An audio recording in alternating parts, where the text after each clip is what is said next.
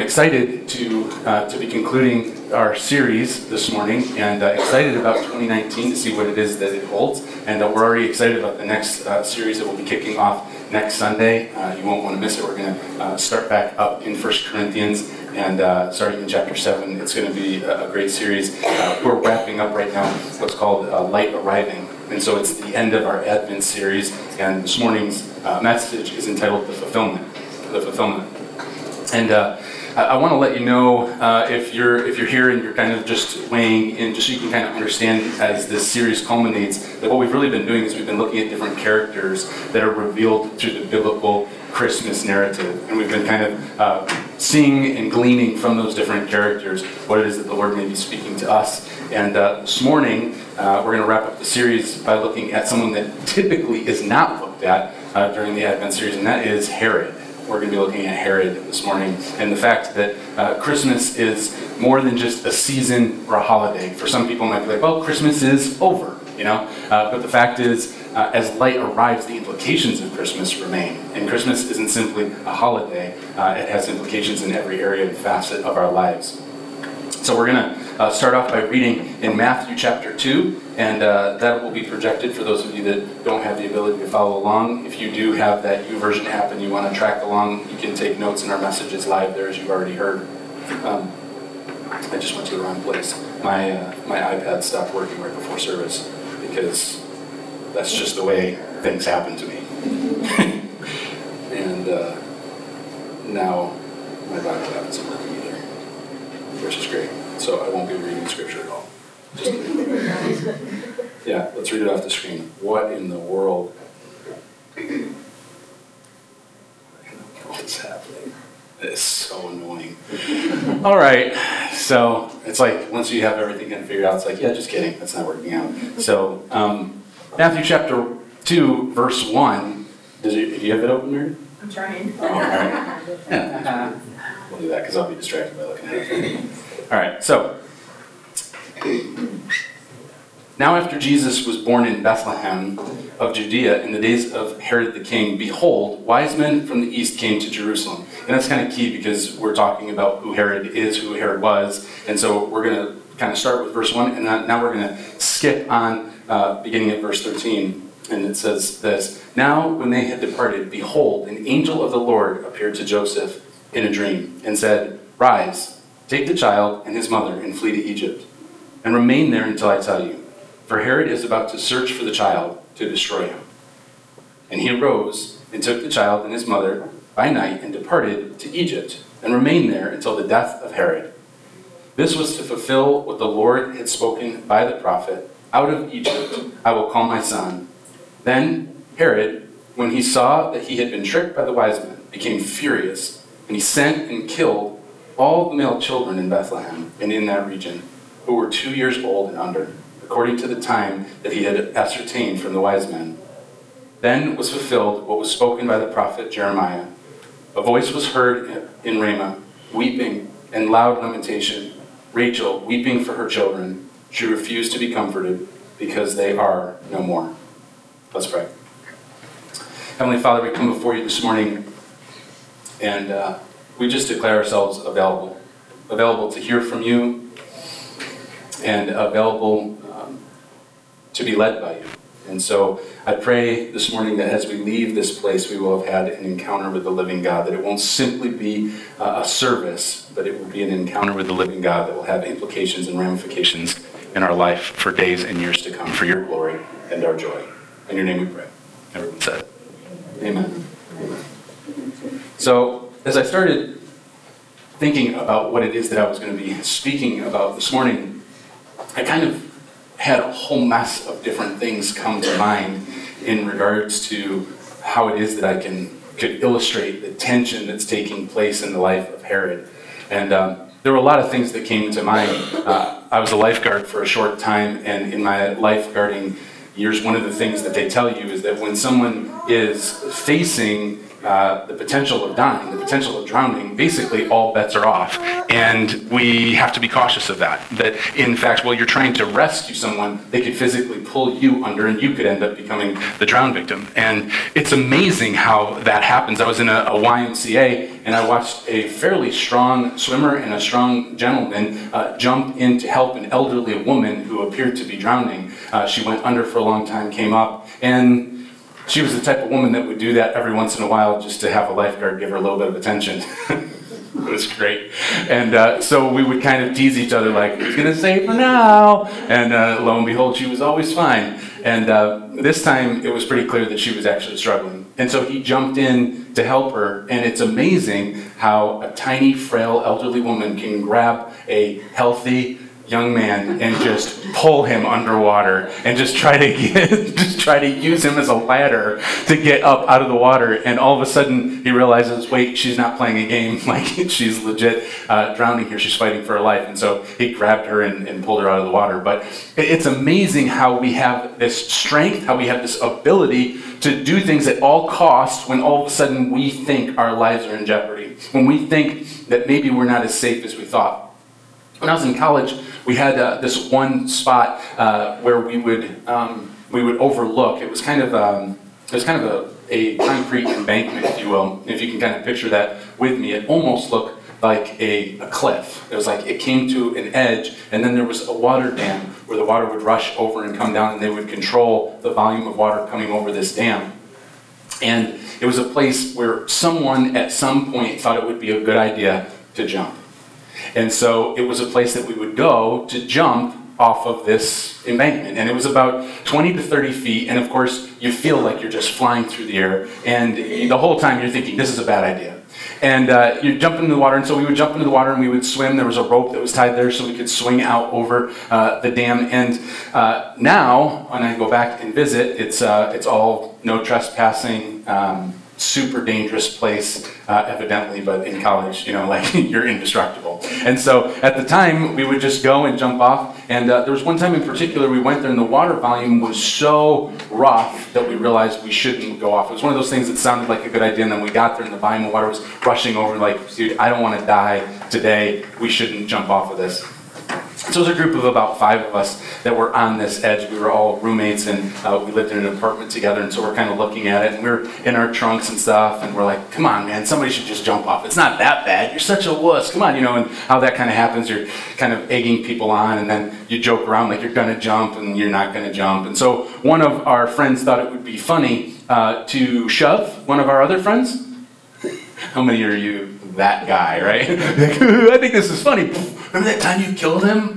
Anyway, uh, so he went up and pushed one of my friends, and in a moment of fear and terror, uh, he turned around and he was not at the very edge. There was literally no chance, he will tell you otherwise, but there was no chance he was going to fall off of that cliff. And yet, he caught his balance, turned around, grabbed the guy, and threw him off. Just in a moment of absolute fear, turned around, grabbed whatever he could, and pulled. And he flew off. The water was really rough um, it actually tore his clothes off.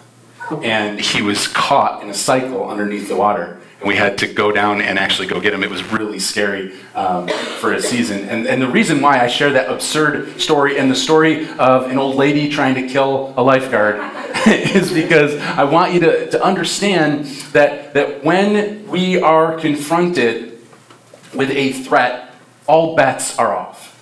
When our way of life is threatened, all bets are off. And so I have a question for you to contemplate as we move into the, the message this morning. And the question I have for you is what are you threatened by?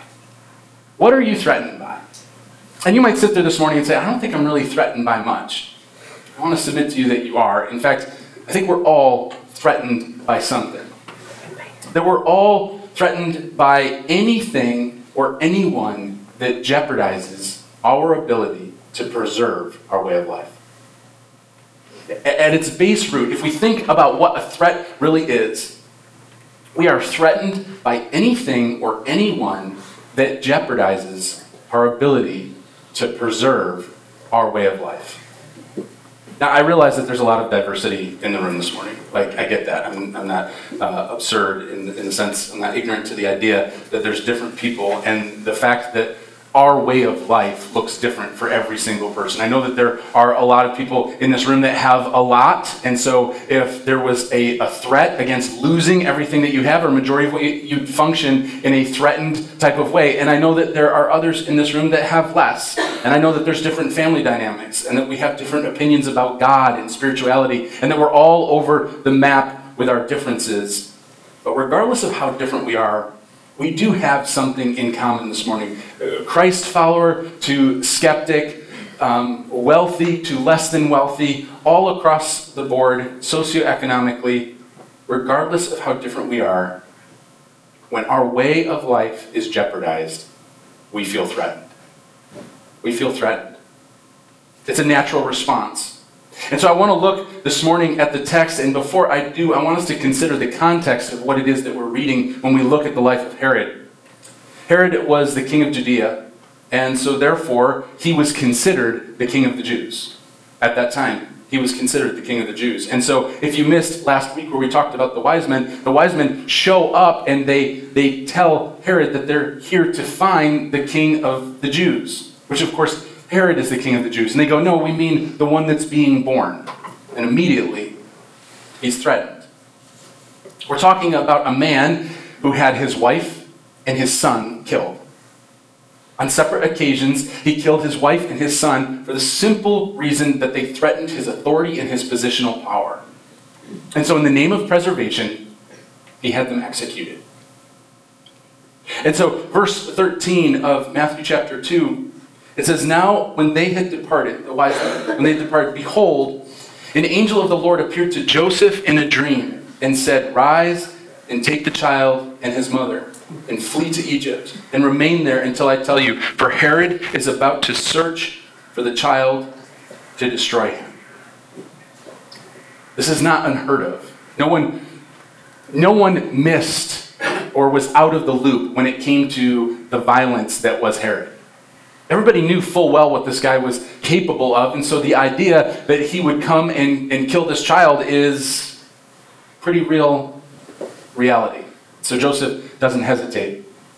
He takes him to Egypt, and the reason why he takes him to Egypt, although it is a, um, a reflection back on how God took Israel out of Egypt and set them free. Um, so, not only the fulfillment of some prophecy, but also the reality that Egypt was a safe haven for uh, Jews specifically that were in political um, turmoil. In fact, history tells us that there were over a million Jews that populated Alexandria. And Alexandria, we know the famous library in Alexandria, uh, Egypt. And so there were, it was typical for Jews that were uh, fleeing political persecution to go to Egypt. And so this wasn't an unheard of thing. Mostly, and uh, most importantly for our storyline, it was outside of Herod's jurisdiction. And so they could be free. They could be safe in Egypt. If we jump ahead to verse 16, it says this it says, Then Herod, when he saw that he had been tricked by the wise men, so the wise men never come back as he requested them to. So when he found that he was tricked by the wise men, he became furious and he sent and killed all the male children in Bethlehem and in all that region who were two years old or under, according to the time that he had ascertained from the wise men. And so, right here, we have this snapshot of the evil reality of this man. That he doesn't just simply kill his wife, that he doesn't even kill his own son, but now, when threatened with his position, with his power, with his authority, he says, You know what? I'm going to I'm going to kill all of the children male children in that age bracket to ensure that I remain in power. Now, based on the population of Bethlehem historically in that time, we can kind of ascertain that there were somewhere between uh, 20 to as high as 30 children that were killed by this edict. Horrible. It's absolutely horrifying. It's a, it's a thought that you don't even really want to process. Um, super cheery, right? Welcome to church. Herod killed babies. this is where we want to put Herod at a distance. It's where we want to kind of push Herod away and say, wow, You know who I identify with is, is Mary and Joseph. Because Mary and Joseph, they're, they're fleeing for their lives. And so they're, the, they're these victimized people that hear the voice of God and respond. And, and although I think that would preach, the, the reality is, and the truth is, we're more like Herod. We're more like Herod than we want to admit. And I'm not saying that we're murderous psychopaths. I don't think. I'm not sure who's listening to the podcast. But anyway, I'm not saying that we're murderous psychopaths at all. What I am saying is that when our way of life is threatened, we lean into self preservation. We get blinded to the danger of the reality. We're overcome by the moment. Suddenly, an elderly woman is using uh, a young man who she would otherwise flirt with on any given day as a human ladder that she's driving to the bottom of a pool trying to get ahead. How's that? That doesn't even compute. On any given day, we preserve and protect our friends and our roommates, but when our life is threatened in a moment, we don't think, you know what, I'm not even close to the edge. Instead, we turn around and we just grab for everything we can. We throw a loved one right over the edge. When our way of life is threatened, we preserve ourselves. Herod reacted to the claim that Jesus was king of the Jews. He said, wait a second. I'm the king of the Jews, not this guy. I'm going to preserve my position. I'm going to preserve my authority. And in a moment more calculated than most of ours, he decided to do everything possible to secure his position. I want to tell you the reality this morning is that Jesus didn't claim to be the king of the Jews, he claimed to be the king of everyone. That's what he claimed. And that should be threatening. You see, it's threatening because you and I like to be the king of our own lives. You see, we're Herod, whether we like it or not. And so we sit in our own positions of authority over our lives, and we have a predetermined way of how situations should work out, how people should reap the consequences of hurting us, how we're right and they're wrong. I'm going to get some spouses in trouble. And we, we just fortify our position. And when anything jeopardizes that position, when anything jeopardizes that authority, we are threatened and respond in hurtful ways, in nonsensical ways, in unthinkable ways. Jesus is claiming to be the king of everyone. And here today, we're faced with the implications of the fulfillment. The light has arrived. Jesus has come to the earth.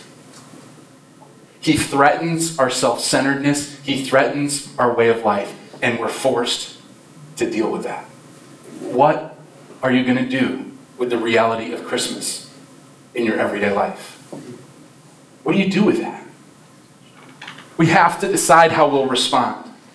Are you willing to declare Jesus the king of your life? And now there might be some of you in the room that are like, mm, pre- preach it, brother, preach it. Like, wow, mm-hmm, he's my king, hallelujah. You know, in which case, I don't know why you have a southern accent. It's okay, it's a little weird. We're in upstate New York. But, but you might be sitting there saying, like, he, he is my king, I get it. But, but do you live? Do you live like he's your king? Every day of your life, every decision that you make. Are the implications of the decisions that you make evidenced with the reality that He is the King of your life? Relationally, do you see the evidence of Him being the King of your life in every relationship that you function in? Monetarily, you name it. You name the situation and, and, and the, uh, the reality, the dynamic. Do you function as if Jesus is the king of your life. And I want to tell you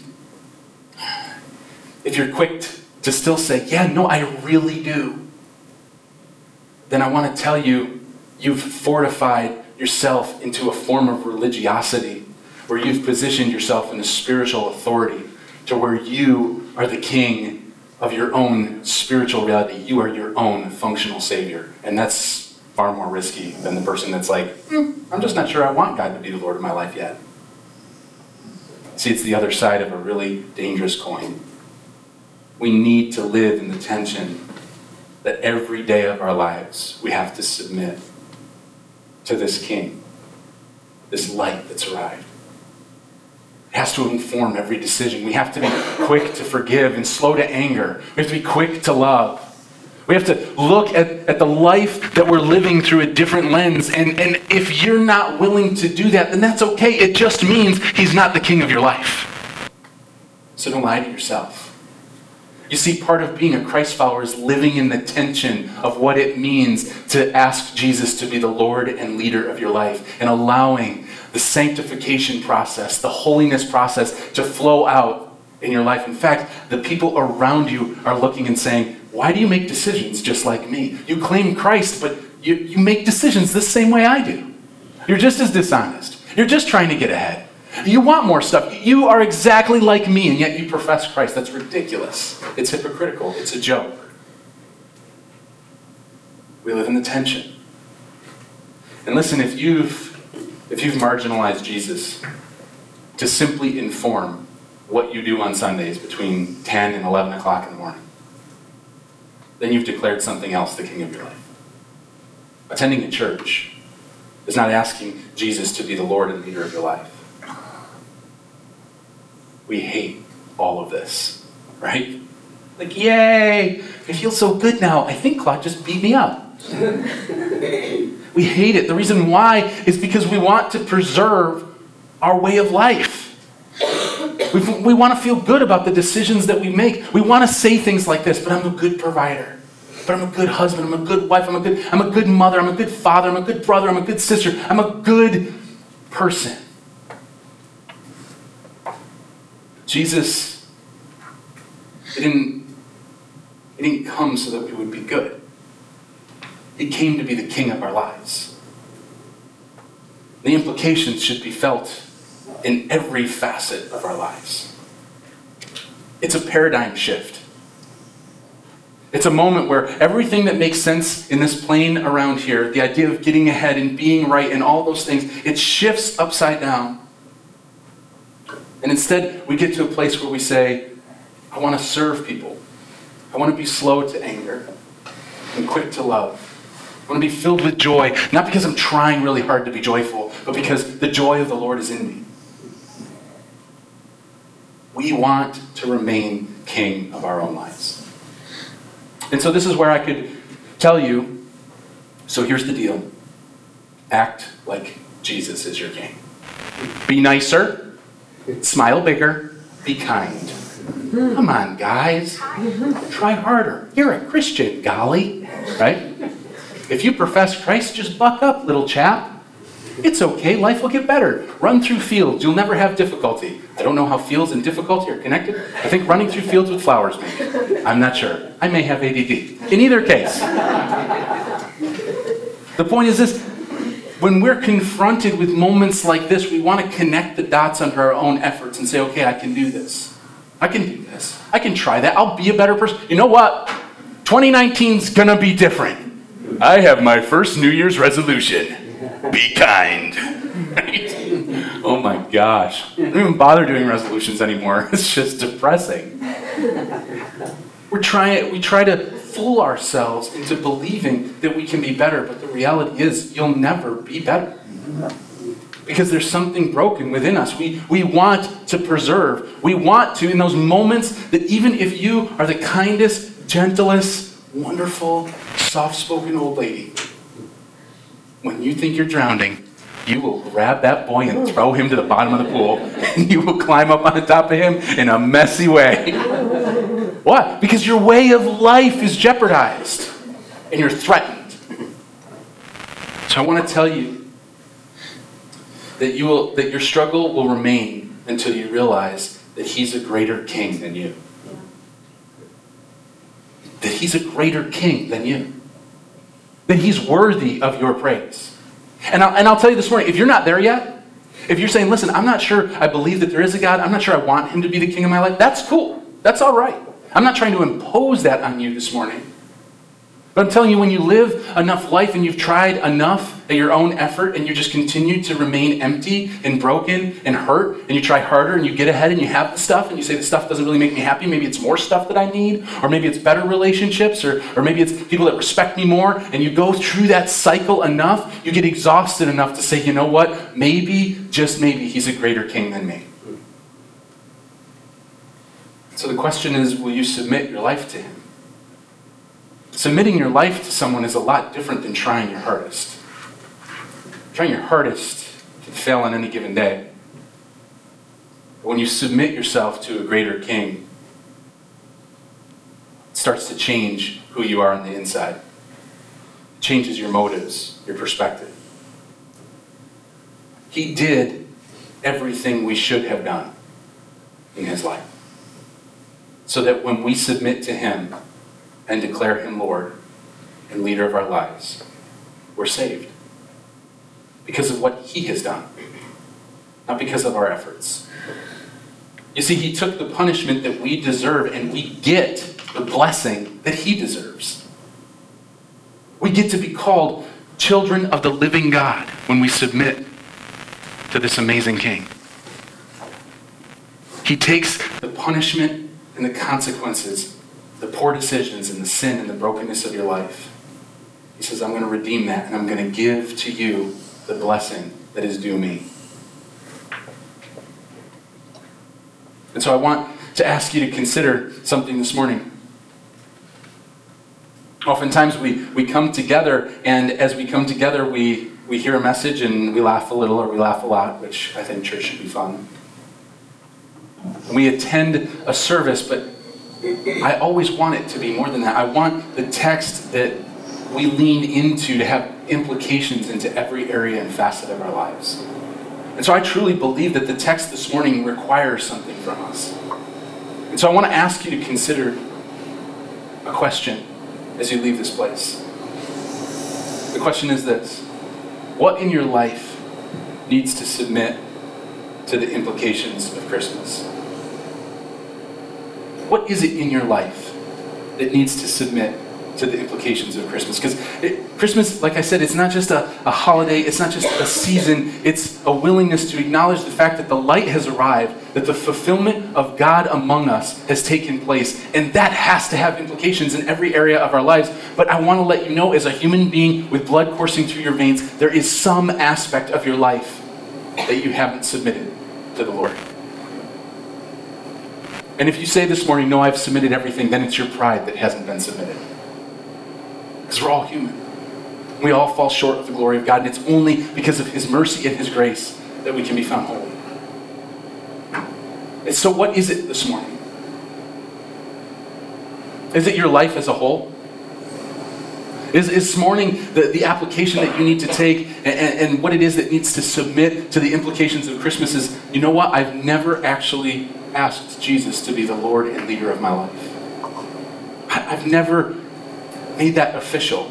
And I want to give you the opportunity to do that. I'm not going to embarrass you or make you come forward or anything like that. I won't even make you lift your hands. I don't want an emotional reaction. I want a, a personal acknowledgement that He is worthy to be King of your life. So that'll be real easy to pray a prayer in just a moment, the quietness of your seat. And as you consider the possibility for those of you that are in the midst of of crossing that line of faith this morning, I want others in the room to consider what area of your life needs to submit. Is it a relationship? This morning, is it a relationship? And that doesn't even have to be a dating or a marital relationship. We have relationships with friends and family members, children. Sometimes there's a, a hurt that we hold on to. It's magnified around the holiday season, right? You kind of are forced to interact almost like pleasantly. Oh, hi.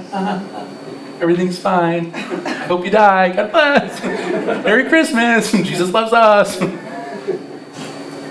Because there's this area of your life that's not submitted. There's this corner, this sliver, this pain, this hurt, this unresolved thing you want to hold on to. Why? Because you think you have a right to. Because somewhere along the line, your way of life was threatened. You lean to self preservation. And here's the deal maybe you're right. but you're reaping the consequences of your rightness because of your unwillingness to forgive, because of your unwillingness to release. I don't know what it is this morning. Maybe it's a job. Maybe it's stuff. Maybe it's just this desire to accumulate. Maybe it's connected to finances. Maybe this year you say, listen, I, I'm so passionate about accumulating that I'm so nervous to tithe and to trust the Lord with my finances. And there's so many people that say, well, I don't even, I don't even see tithing in the Old, in the New Testament. It's only in the Old Testament. So I'm going to proactively address that real quick. And it's not because we talk about money, but uh, in the New Testament, tithing is actually about giving everything you own. Isn't that interesting? So you can give 10%, or you can be a New Testament tither. Bring it all! I don't want your stuff. This isn't about money. It's not. It's about the implications of Christmas in your life. And I know that there are two main issues for every single person in this room, myself included relationships and finances. That's it, like it or not. And so this morning, I can't talk about the application and what it is that the scripture requires of us without talking about the two main hot buttons. So, do I want your money? No, I don't. But is it possible that maybe the Lord does? And maybe you don't want to come to church here, and that's fine too. So, wherever it is that you're going, you need to consider tithing in 2019 so that the Lord can be the leader of your life in your finances, the leader of your life in your relationships. What does it look like to say, He is the Lord and leader of my life? He is the king of my life? I don't know. I don't know what that is for you this morning. But I know it's typical for most of us relationships, and money. I don't know. But I believe that the Lord has something that He wants to whisper to you. And I think He's already begun to do it. Think there's already something that the Lord's tugged on your heart when I either gave an illustration that wasn't direct, but it had implications, and you're like, yeah, I gotta, I gotta move beyond that. It's time to forgive him. It's time to forgive her. I need to have a conversation. I need to write a letter that maybe I'll never mail. Ever done that? Write a letter for yourself I need to forgive them. They'll never hear me. I need to write it out because I need some healing inside my heart and mind. This is what the Lord's calling me to do. I want you to bow your heads, close your eyes this morning. And uh, if you're easily distracted, you can keep your eyes open, but just at the floor. Because I just don't want you distracted by things going on around the room as the worship team kind of makes their way up. We're going to go into a, a time of, of response where we have the opportunity to take that application and, and respond in, in whatever way makes sense to you, to your situation. And maybe it means writing some notes down of some action steps that the Lord's laid on your heart you need to, to do right away. Maybe it's just praying a prayer, asking the Lord to reveal to you the thing that needs to submit, the thing that needs to change. You don't know. For others of us this morning, we know exactly what it is. Maybe it's even the lies that we tell ourselves. Isn't that interesting? The woman, we're the king of our own lives. We have the authority to speak lies into our own lives. We've taken authority to tell ourselves that we're worthless, that we're less than, we don't measure up. The true king, the real king, the greater king, says you're valuable, that you're loved, that you belong.